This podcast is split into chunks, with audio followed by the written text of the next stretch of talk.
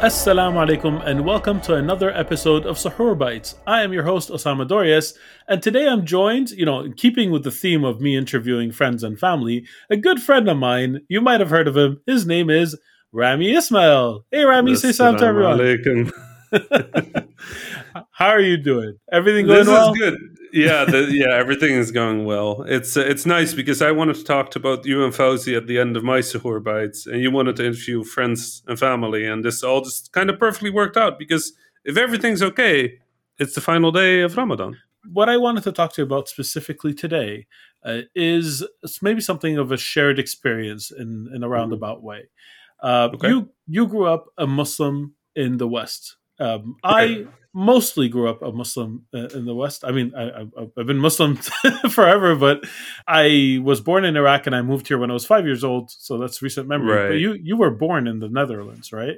Right. Yeah. And- correct. To a uh, Muslim Arab dad.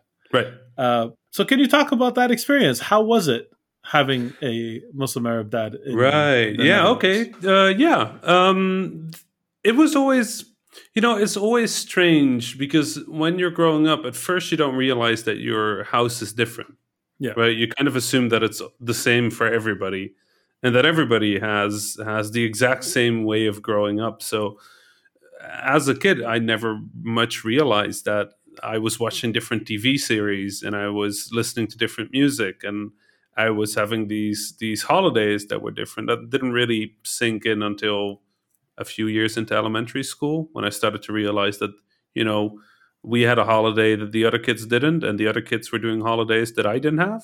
Yeah. um, I think that was the first time I really recognized that that things were different in my household. Um, my dad always, I, I always liked that. I don't know. I feel like my dad always tried to capture the um, the warm parts of the Yeah. culture more than anything. And I think it must have been really hard for him because he, he came to the Netherlands when he was really young, right? Yeah. Um, he, How he old was, was he? Uh, he must have been in his early 20s. Okay. Um, so kind of like what Fauzi did, I guess, where he left the Middle East at a, you know, in, in early 20s, I think. Yeah.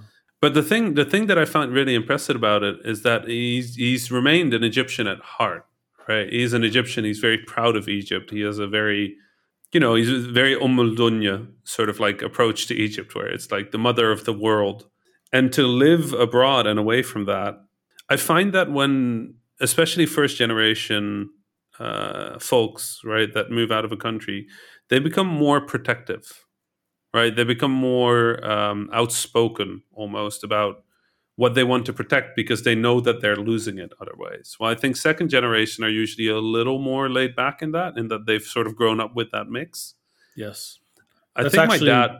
My experience as well with my dad. I think there's uh, my my dad left Iraq in his late twenties. Uh, My Mhm. my my mom in her mid twenties, and same thing. Uh, one when my dad came to Canada and he really wanted us to both fit in and not be you know seen as other but also not to lose our heritage. Right. and that's a really hard balance to strike. Uh, and i saw him struggle with a lot of his um, traditions. Like i saw him like debate some in front of us almost saying well that's not how we did it growing up. What do your friends do? And he'd like he, he'd think about it and come up with a conclusion. He'd discuss it with my mom. Right. That struggle at the time it didn't make sense to me because i mean from from my point of view we grew up watching uh, a lot of tv from here but we also had satellite dish that picked up Right. you know you have a similar experience yep. yeah there was a cable versus the satellite right so Yep. uh so Yeah. i saw the contrast i understood where the line uh, was drawn uh, and I knew when something was like most of the time when when something fit into one area or the other. But I also had a lot of questions that were just not addressed. Like I didn't. Right. You must have had a whole bunch growing up as well, right? Yeah, of course. Uh, I mean, the, it was always funny to, and that, that conflict that you described was always funny to watch, Yes. right? I wasn't prohibited necessarily from participating in anything unless it was really countercultural. But I think my dad also grew to understand at some point that the more strict he was about things, the more likely it was that you know the kids would rebel. Yes. so um, you had the thing with like going to to birthdays or going to parties or going to sleepovers or going to a club, and I was not a club kind of person, but there were school events at clubs sometimes, and you could really tell that there was a bit of a a struggle in there as a as an Egyptian who uh, came over to the Netherlands, and obviously in the Netherlands suddenly had all this freedom and this the the nightlife and the the you know anything you could do in Egypt without your parents telling you that you can't do it, but also a, a very different culture than the Egyptian one. I think my dad saw both a lot of the good and the bad of the Netherlands, uh, of Western culture in the first few years that he was here. And I think he really wanted to protect us from some of the bad. Yeah. But it always came across as very overbearing to us as kids because we hadn't seen the bad of all of those things, right? Yeah. And so we kind of attributed it to the overbearingness of Arab culture really quickly. And it, it's really only has been recently yeah. that I've started to appreciate that. You know, the Arab culture is not quite that strict. Yes. No, it's quite the contrary. My my parents used to tell us stories about how they just had to come home by sunset. Like they were free to go wherever they wanted in the neighborhoods and whatnot. But when they came to Canada, the the like it's a it's a it was a Right. different land for them. It was just it's scary. What you don't Right. know is scary. So my parents actually that's what pushed us towards video games, believe it or not. My- my parents- Anything that kept us at home and was kept good. us safe and brought our yes, and if it brought our friends to to us, Right. all the better. So like we had this openness about video, and my parents love video games. They, I've mentioned it before. They used to play with us, and to them it was a positive thing. Uh, they had their moments of you're playing too many video games, going to your homework, of course. Like, but we had consoles. We had every console. That's why I was never into the console wars because that because it brought our our friends into Right. our house and then into a safe place where my parents could see them and be like, oh, they're they're they're good kids, you know, they're they're they're they're not like Right. us, but they're good. I, And that was I have a question for you. Of You're you're a dad now. yes.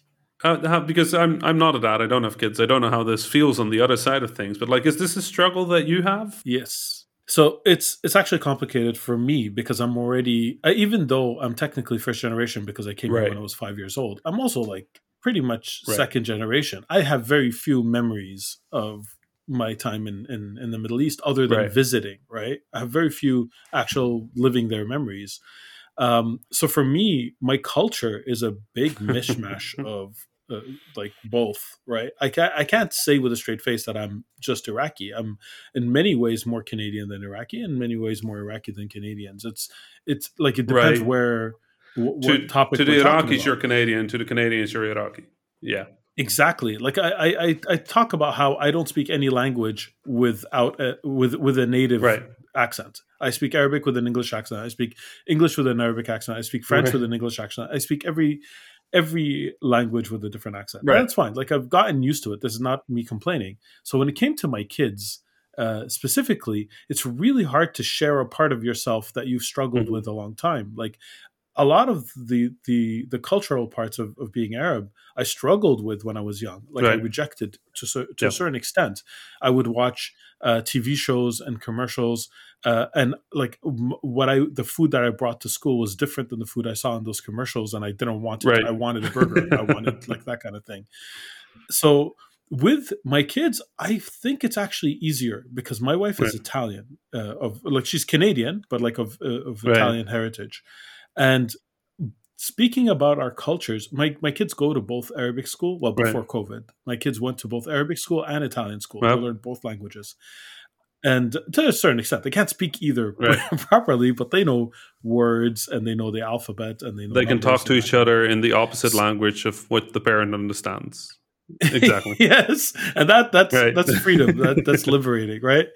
So for my kids, it's like it's actually I think easier. I like I'd have to ask Mm-hmm. them when they're older, but I think it's easier because they see they understand that they're Canadian mostly, and that they are there are also aspects of their uh, identity that are not Right. that that they could clearly define. While for me, it was it was much more of a struggle. But we do have those questions where my my my kids, all of them, uh, have come home and said, people ask me, am I more Iraqi or more Italian? I Right. don't know what to answer. And that those those are hard conversations to have because it, it brings me back to my I can imagine. uh, Sounds like a big, yeah. big topic. Yes, so this is something we could talk about for more than a bite. This right. is like a, a big, but I mean, this is all the time we have for today. So maybe we'll bring it up during a regular episode at some point. Who knows? Who knows? Inshallah, we have many more episodes. Inshallah. Inshallah. So thanks all for listening. Salam alaikum and Ramadan Kareem.